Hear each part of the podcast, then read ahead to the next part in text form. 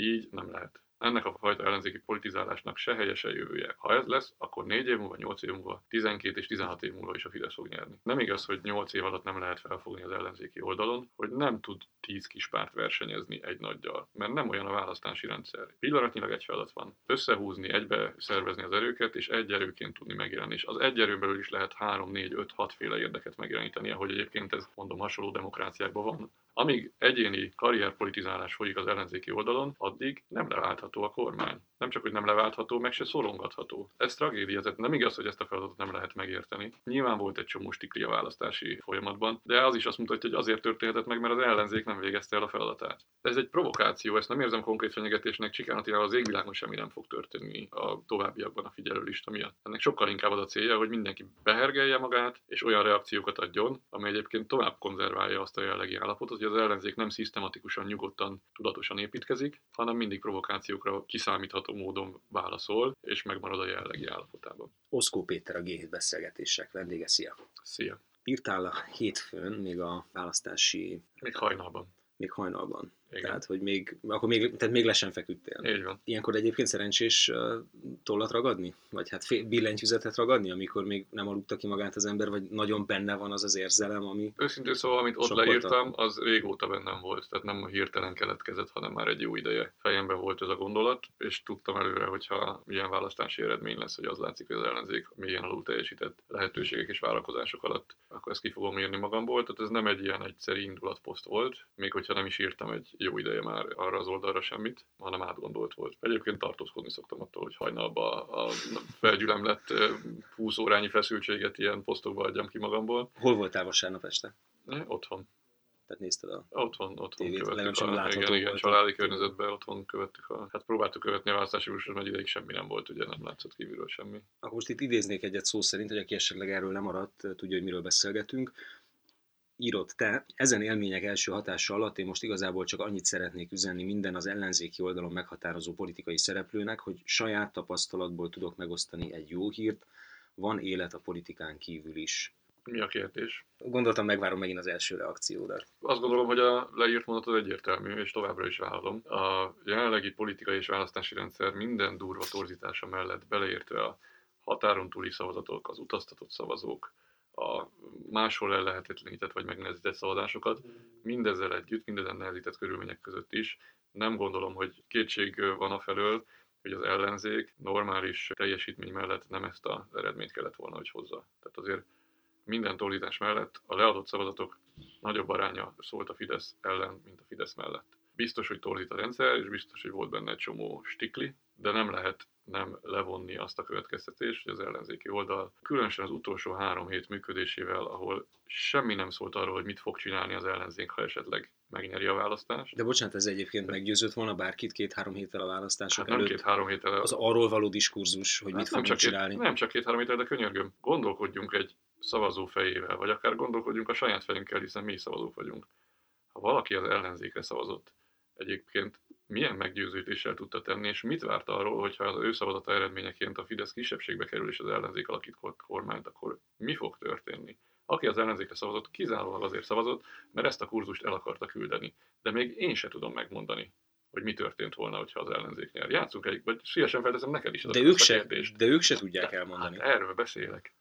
Tehát, hogy Tehát nincs vízió. így van, tehát kizárólag a Fidesz protest szavazatait próbálja az ellenzék egymással civakodva, egymást a víz alá nyomni próbálva megszerezni, így nem lehet. Ennek a fajta ellenzéki politizálásnak se helye, se jövője. Ha ez lesz, akkor 4 év múlva, 8 év múlva, 12 és 16 év múlva is a Fidesz fog nyerni. Én ezért írtam le, hogy aki ebben látja az ellenzéki politizálás jövőjét, az akár gondolkodhatna akár a saját maga számára alternatív jövőben is.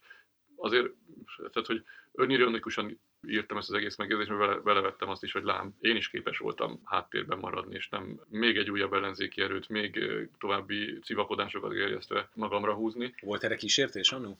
Hát más részéről kísértés volt, tehát megkeréseket nyilván kaptam. De én mindenhol jeleztem, hogy amíg az ellenzéki politizálás arról szól, hogy a többi ellenzékkel lehet cicaharcot vívni, addig ennek semmi értelme. Nem magyarországi sajátosság, hogy a demokrácia keretein belül a politikai harcot az egy-két néhány nagy politikai erő hívja meg.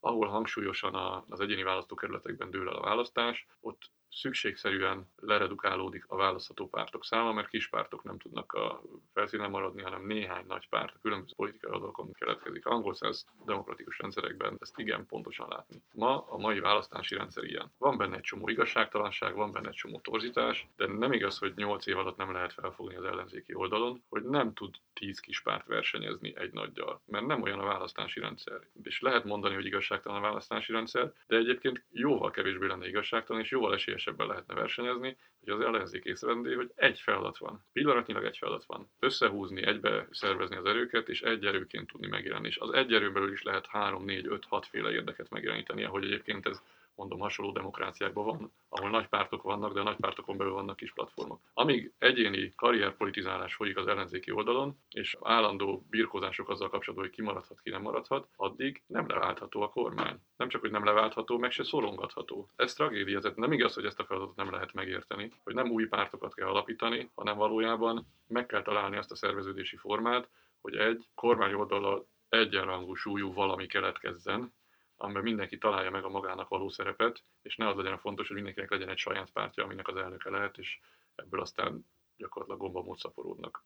Itt akkor most megint nem a vízióról beszélgetünk. Amiről beszélsz, az a technikai, tehát annak az előfeltétele, hogy ezt a kormány technikailag le ez, ez, Igen, ez a mai feladat. Ezt, ezt nyilván a választásokat három héten nem lehetett már megtenni, mondjuk 2014 után kellett volna rögtön megtenni, sőt, legyünk őszinték, Bajnai Gordon 2012-ben is megpróbálta, de gyakorlatilag szétforgácsolódott az akkori sok kis e, ellenálló, ellenálló ellenzéki erőn. 14 után is meg lehetett volna tenni, meg most is el lehet kezdeni megtenni. A, Látsz jelet arról, hogy valaki elkezdi ezt Semmit, megtenni? semmit. Tehát, hogy kizárólag a felelősség elhárítás zajlik minden oldalról. Volna Gábor és Karácsony Gergely nem vette át a mandátumát. Igen, tehát hál' Istennek vannak ilyen, ilyen egyébként komolyan mondom pozitív és érett magatartásra utaló jelenségek. Szerinted a többieknek is ezt kéne tenni, amit nekik? Nem a mandátum átvételén van a gond, van a hangsúly, hanem hogy megértik-e, hogy most mi a feladat. Víziót majd azután lehet mutatni, és azután lehet elmondani a választóknak, hogy mit akar ez a politikai formáció csinálni. Ha van olyan politikai formáció, ami egyáltalán ráfér a térképre, és ringbe tudsz állni egy kormányzati oldalra. Látsz ilyet egyébként? Nem. Momentum, Momentum kinőhet oda? Önállóan senkit nem látok. Senki, senki nem fog tudni kilőni oda, aki amikor erről a témáról szó esik, akkor mindig elkezd a másikra mutogatni, hogy hát igen, azoknak már vissza kéne lépni, hát igen, azoknak már rég önkritikát kellett volna gyakorolni. Akkor fog tudni a teljes közösség bárhol elérni, ha egyszerre mindenki elkezd önkritikát gyakorolni, és elkezd korrigálni az eddigi magatartáson. Ezt a posztot, és egyébként még egy ezzel kapcsolatos interjút én kiraktam a Facebook oldalamra, ott szépen visszakövethető, hogy kik osztják meg. Nagyon sokan megosztották egyébként Facebook profilok, de konkrét ellenzéki pártoknak különböző alapszervezetei elkezdték megosztani.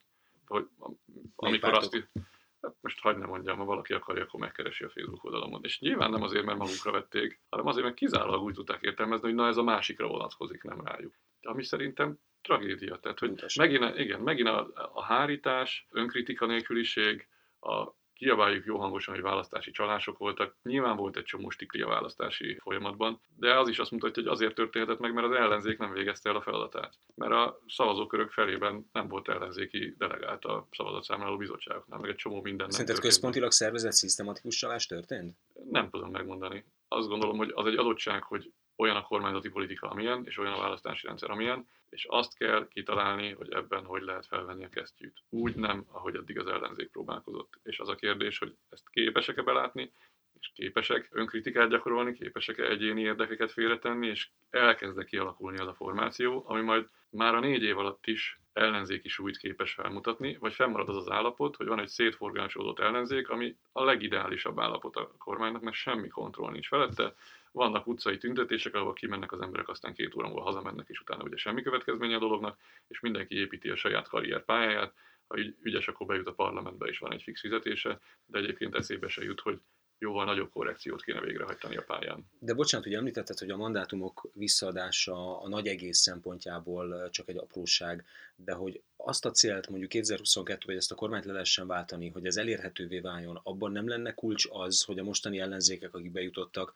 ne vegyék fel a mandátumaikat. Szerintem ez, és... egy, elképes, szerintem ez egy elképes lépés. Én tényleg nem ezt látom lényegben. De bocsánat, az, hogy ott van, a, ott van a DK, ott az LMP, vagy ott van az MSP ezen a térfélen, most a jobbikot hagyjuk és ők a parlamentben fognak politizálni, nem kevés erőforrásból az Orbán rendszer díszleteként, és majd lehet rájuk mutogatni, hogy ott van az ellenzék, és valójában ők az ellenzék. Ez nem nehezíti meg ezt a fajta szerveződést, hiszen nagyon sok ember, nagyon sok választó, Bocsánat. két és fél millió ember, sőt, öt, mint az összes választó, az összes azt fogja látni, hogy itt van ellenzék, és ezek az emberek képviselik az ellenzéket, Nyilván, nem lesz tér másnak. De bocsánat, tehát ez nyilvánvaló, hogy ők egyébként szavazókat vonzanak és tartanak életben, és a saját pártjukat is, de én nem arról beszélek, hogy az összes párt vonuljon vissza, és teljesen új pártok alakuljanak. Ugye ez az általam megírt poszt sem erről szólt.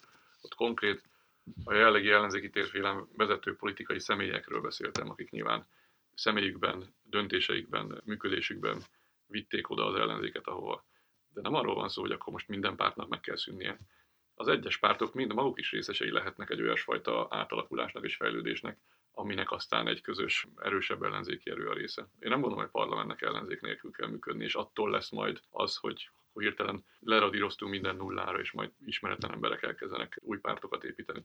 Én nem szeretném, ha több párt lenne, kevesebb párt legyen. Tehát, hogy nem arról van szó, hogy most akkor minden szűnjön meg, ami eddig volt, és legyen új, hanem a jelenlegi erők gondolják át, hogy mi az a ellenzéki politizálási irány, amiből belátható időn belül egy megfelelőt felmutatni képes ellenzéki erő tud keletkezni. Amíg ezt nem csinálják, addig pótcselekvés van. Addig foglalják a terepet, addig nem hasznos, amit csinálnak. Nem akartam olyan erős szót mondani, hogy káros, de semmiképp nem hasznos. Ami a pártvezetések közötti beszélgetés ma arról kell, hogy szóljon, hogy hogy lehet egységes politikai erőt csinálni, és annak mi a víziója, és az mit üzen a választóknak. Amíg ez nem történik meg, addig minden pénz, minden idő az kidobott. És ennek a részletében nem akarok belemenni, mert nem az én dolgom. Én ezt választóként, erős véleménye rendelkező választóként fogalmaztam meg. Tehát mindig hárítok olyan kérdéseket, hogy akkor most konkrétan XY-nak mit kell csinálni ebben a történetben.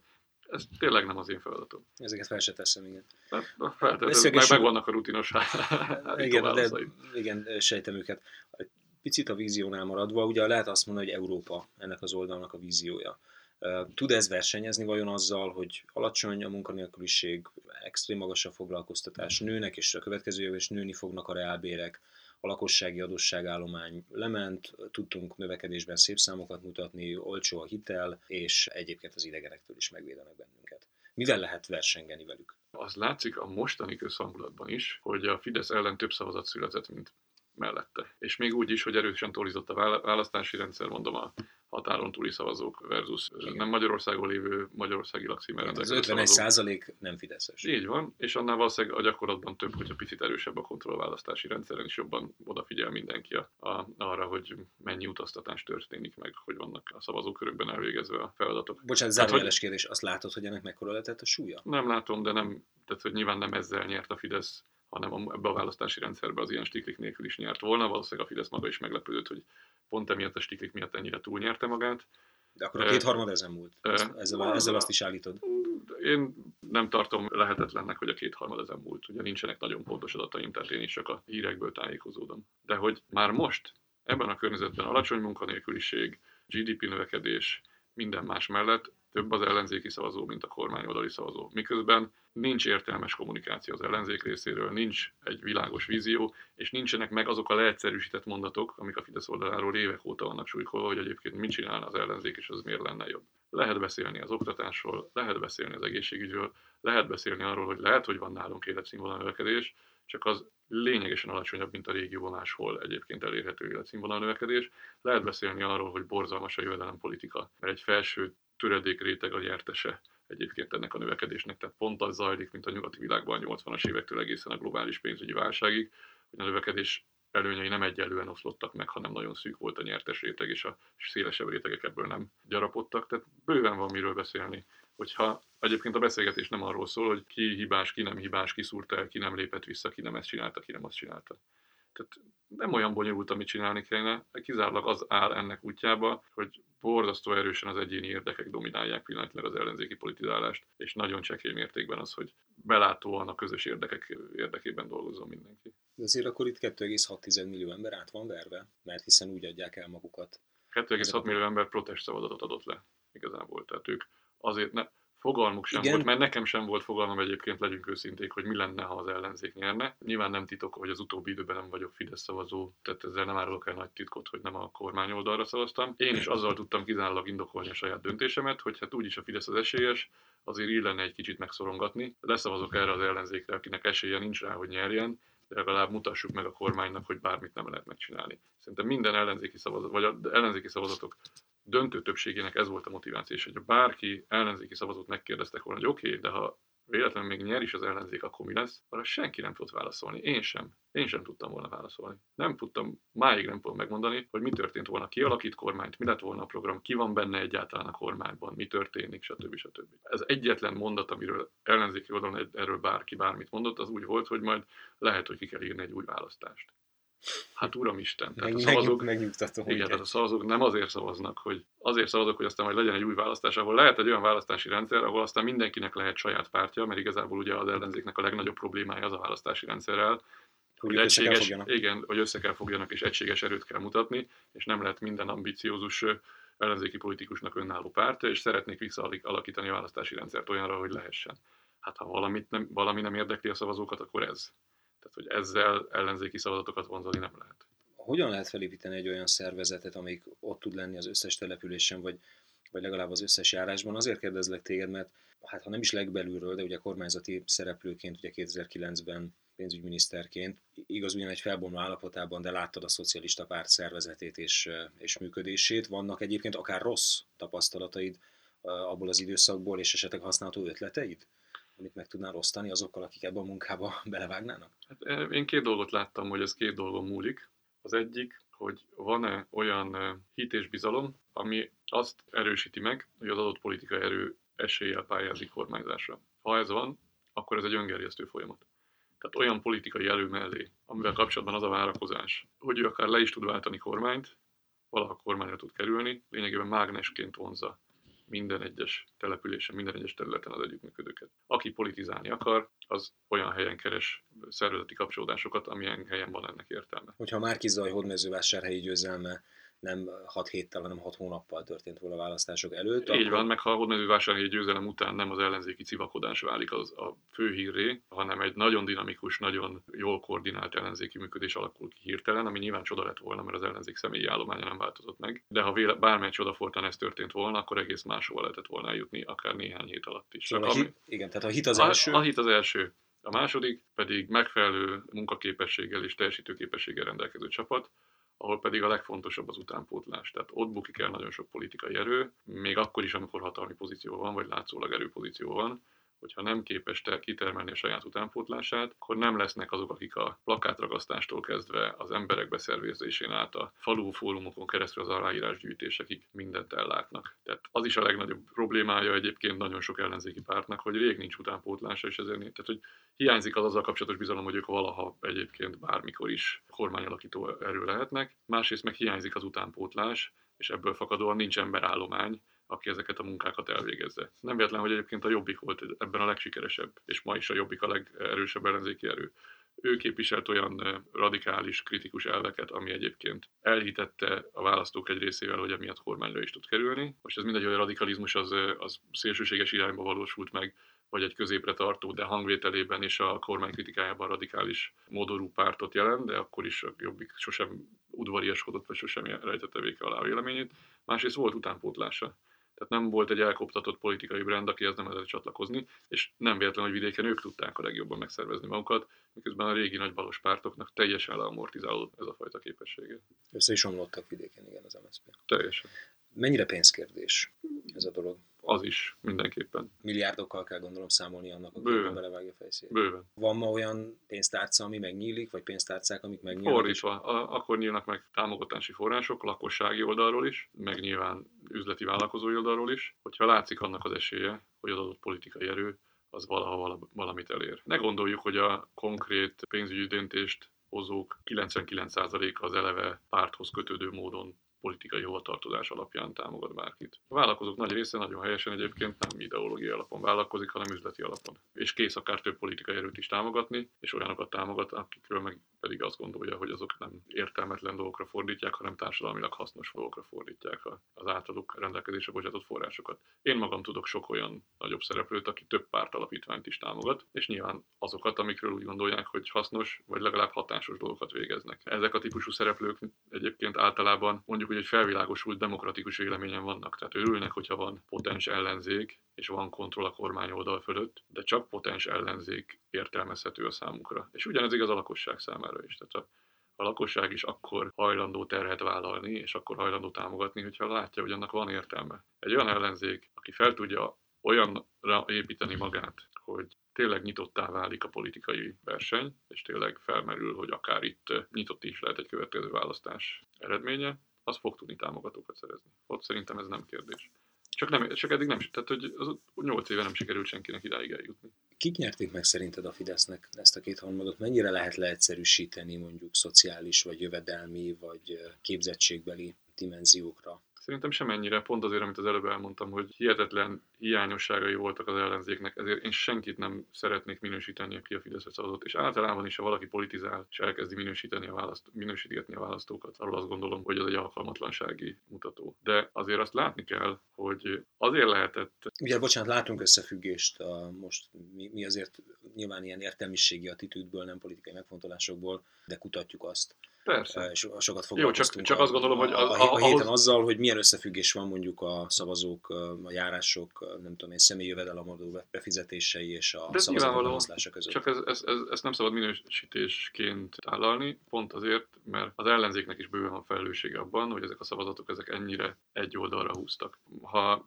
ennek utána néztetek, akkor nyilván azt is, azzal is találkoztatok, hogy olyan falvakban volt, nem tudom 90%-os Fidesz támogatottság, ahol simán ellenzéki szavazatok voltak négy, még négy évvel ezelőtt is egyébként. Volt olyan fal, ami teljesen átfordult. Így van, ahol teljesen átfordultak. És mit láttak ebben a falakban lévő emberek? Egyébként jegyezzük meg, túl nagyot nem gyarapodtak az utóbbi időben. Tehát lehet mindenféle makrostatisztikákat mondani, de azért még mindig igaz Magyarországra, hogy ez egy oldalra húz. Tehát a egyébként jól kereső réteg és egyébként fejlett gazdasági térségek azok, akik a fejlődésből nagy arányban kiveszik a részüket, és van egy nagyon radikálisan elszegényedő és leszakadó és lemaradó rétege Magyarországnak, és ott egyébként valóban a Fidesz volt. Ezek az emberek évek óta hallják azt, hogy milyen fenyegetés alatt van Magyarország, senki ezzel ellentétes hírt nem jutott el hozzájuk, nem lehet várni, hogy ők majd az interneten, majd a Facebookon tájékozódnak, és elég egy budapesti irodában üldögélnem és posztolgatnom a, a saját oldalamra, és akkor azt miért nem olvassák a nem tudom én, Szabolcs megyei falvakban. Vigyük el, nyomtassuk ki az újságot. És nem, nem, nem a feladatom a konkrétan, csak az adni, csak szeretném elmagyarázni, hogy miért történt, ami történt. Nyilván anyagilag kiszolgáltatott helyzetben lévő emberekről van szó, akikben sokkal egyszerűbb félelmet kelteni.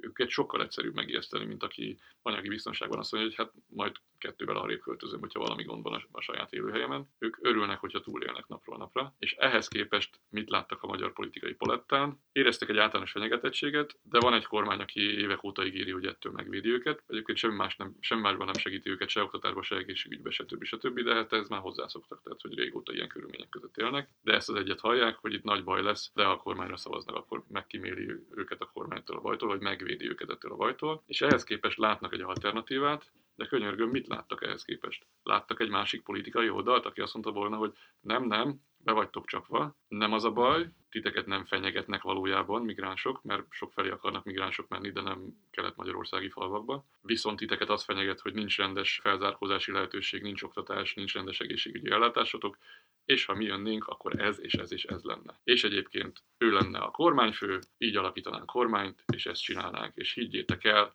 bízzatok bennünk, ez fog történni. Volt ilyen ellenzéki üzenet ezeknek a választóknak? Hogy lehet, Semmi. Hogy lehet eljutatni hozzájuk ezt? Hát bárhogy, hát könyörgöm. Tehát, hogy emlékszem, valakivel most azon vitatkoztam, hogy de hát mit lehet itt csinálni, amikor a Jobbik elkezdett óriás plakátozni, és láthatóan ez picit elkezdte amortizálni a kormányoldalt, akkor rögtön lényegében kétharmados törvények területére tartozó szabályozás helyett feles törvényel letiltották ezt a fajta tevékenységet. Ez igaz, egy csomó helyen gyakorlatilag pénzügyi és szabályozási eszközzel igyekszik elvágni a kormány az ellenzéket attól, hogy kommunikáljon. De ennél sokkal meredekebb diktatúrákban is sikerül kommunikálni a, a szavazókkal, hogyha valaki akar kommunikálni. Miért van az, hogy szamizat röplapokat, vagy gerilla röplapokat kizárólag a kormány oldalról terjesztettek a választási kampányban? A le, le, legbutább, legostobább migránsozó, meg konkrét politikusokról szóló röplapokkal szólták tele az utcát. Dzsihadisták, akik albérletet keresnek. Igen, a dzsihadisták albérletet keresnek, stb. stb. Igen. Ez aztán itt ilyet bárki tud csinálni, ha akar. Ugyanezt meg lehetett volna ellenzéki oldalról csinálni, talán egy kevésbé ostoba és kevésbé átlátszó módon, nyugodtan lehetett volna híreket terjeszteni röplapozással. Ez speciál az ellenzék nem csinálta, hanem azzal töltötte az idejét, hogy, hogy egymással alkudoztak, hogy ki hol lép vissza, és kinek lesz jó, és kinek lesz rosszabb. Tehát nem igaz, hogy nincsenek meg a, akár a, a, akár a gelíra módszerek, akár a szamizad módszerek arra, hogyha valaki híreket akar terjeszteni, akkor tudjon híreket terjeszteni. Ha egy adott ellenzéki szervezetnek minden egyes sejtje, minden egyes tagja ezzel foglalkozik, azt ezerszer hatékonyabban lehet csinálni. És mondom, még így is oké, okay, hogy kelet-magyarországi falvakban nem, de összességében országos szinten több volt az ellenzéki szavazat, csak szétforgácsolódott. Egy helyre húzó, vagy egy helyre leadott ellenzéki szavazatokkal, és nagyon operatív ellenzéki működéssel egész más lett volna ennek a választásnak a kimenetele. Az ellenzéki politikusok megfontolásai azért foglalkoztatnak, ugye fölállni háttérbe lépni pozícióval azért ránézésre, vagy ugye te is említetted, te, aki az üzleti szférában szocializálódtál, nem olyan nehéz. 2008-ban készítettem Gyurcsány Ferenccel egy nagy interjút, és emlékszem, hogy azzal a benyomással jöttem tőle el, hogy ez az ember hát nem csak magába, vagy a saját politikai karakterében, hanem a politikus szerepben, vagy abban a létformában is totálisan szerelmes. Te magad is erre a pályára tévedtél, tehát valami a hozzád hasonló embereket is azért valószínűleg ebben vonzza. Mi van a politikában, ami, ami és most tegyük félre a rövid távú számító, anyagi kapabautót, titkárt, irodát, és nem tudom én micsoda, azt más iparágakban is, hogy mondjam, lehet kapni az ember kiváló és ügyes. Mi az a plusz, ami ennyire vonzó. Bonyolult ezt megfogalmazni, és szerintem nem is feltétlenül ugyanaz motivál mindenkit. Én eh, kellő anyagi biztonságot és sikereket tudtam elérni az üzleti életben, és tudok most is. Ettől függetlenül is érdekelnek a közügyek, most is azokról beszélgetünk egyébként. Nekem ez nyilván egy olyasfajta tevékenység, amitől úgy érzem, hogy teszek valamit a közér. És tehát nagyon le akarom egyszerűsíteni, akkor jobb embernek érzem magam. És azért foglalkozom ilyenekkel, de ezért nincs is bennem olyasfajta görcsösség és kényszeresség. Tehát, hogy eh, én hál' Istennek bármikor tudtam azt mondani, hogy máshol is tudok jó ember lenni, meg máshol is tudok olyan dolgokat csinálni, ami, ami jót tesz a, a lelkiismeretemnek, de nyilván van bennem érdeklődés az iránt, hogy eznek az országnak hogy lehetnének jobbak a dolgai. Van egy csomó ember, aki karrierszerűen választja a politikát,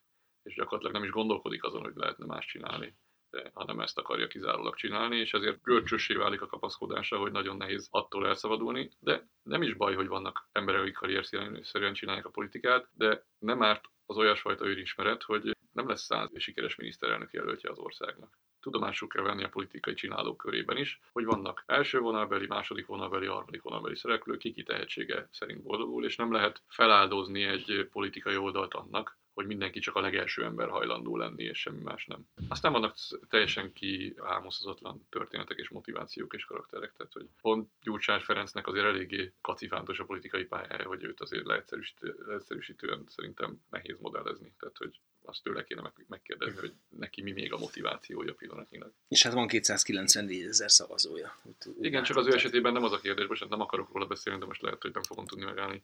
Ő az esetében nem az a kérdés, hogy hányan támogatják, hanem hogy hányan utasítják el. És ez nem csak az ő esetében, minden adott oldalra tartozó politikus esetében fontos kérdés, mert hogyha belátjuk azt, hogy gyakorlatilag egy egységes politika erővel lehet, segítségével lehet felvenni a kesztyűt, akkor annak az egyegységes politikai erőnek a kialakításakor figyelembe kell venni, hogy kinek nem csak mennyi a támogatottsága, meg, hanem mennyi az elutasítottsága. Tehát lehet valakinek 5-10%-os támogatottsága, de ha közben 90-95% az nem semleges vele kapcsolatban, hanem véglegesen is örökre nemet mondott, akkor az meghatározza a politika pályáját. Bocsánat, egy fontos kérdés szerintem, hogy amíg ő áll, addig az a típusú ernyőszervezet, amiről beszélgettünk az ellenzéki oldalon összehozható? Nem tudom megmondani. Ilyen mély kombinációban nem mentem bele. De biztos, hogy olyan szervezetet lehet csak összeállítani, ahol nem az elutasítottság lesz a meghatározója a politikai támogatottságnak, hanem képes széles körben integrálni a szavazókat. Ezen akkor lehet elkezdeni mélyebben gondolkodni, ha erre van egyáltalán hajlandóság az ellenzéki oldalon. 12-ben nem volt, ugye Vajnai Gordon megpróbálta, 14-re a választásokra se volt igazán,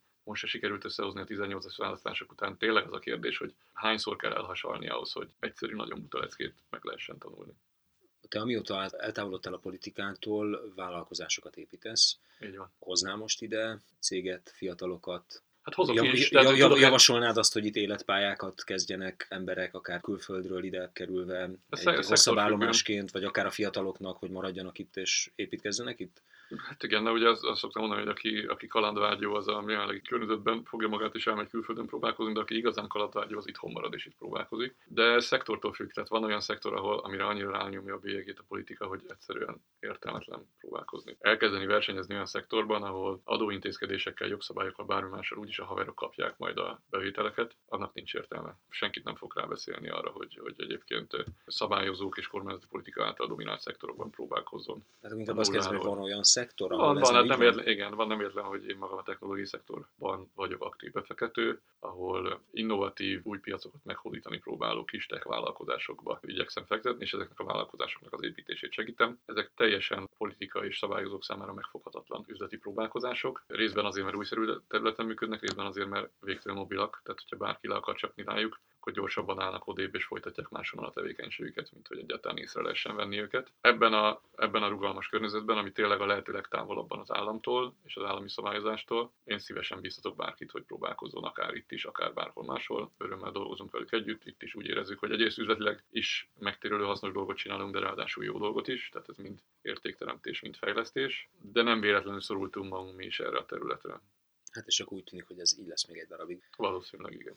Ugye itt az elmúlt 24 órában nagyon nagy vihart kavart a figyelőnek névlistája, amint Csikán Attila neve is szerepel, és sokak mások ki az akadémiai szférából. Ez szerinted igazán rémisztő, és ijesztő és félnünk kell tőle, vagy itt valami másról van szó? Van benne rémisztő elem, de én ebben egy fordított tudatosságot vélek felfedezni, és ez nem csak a figyelő listára vonatkozik, hanem ebből a kiszivárgó és egyre terjedő választási csalásokról, meg arról, hogy önmagában abban a értelmiségi körben, ami érezhetően ellenzéki és nagyon megütötte a, a választási eredmény, abban egyre inkább a kormány működésének igaz, igazságtalanságáról és az agresszióról beszél mindenki, beleértve a figyelő listáját, meg beleértve a esetleges választási csalásokat, minden mást, és a legkevésbé se arról, hogy az ellenzéknek mit kell változtatni, és hogy lehetne egy erős ellenzéket felépíteni.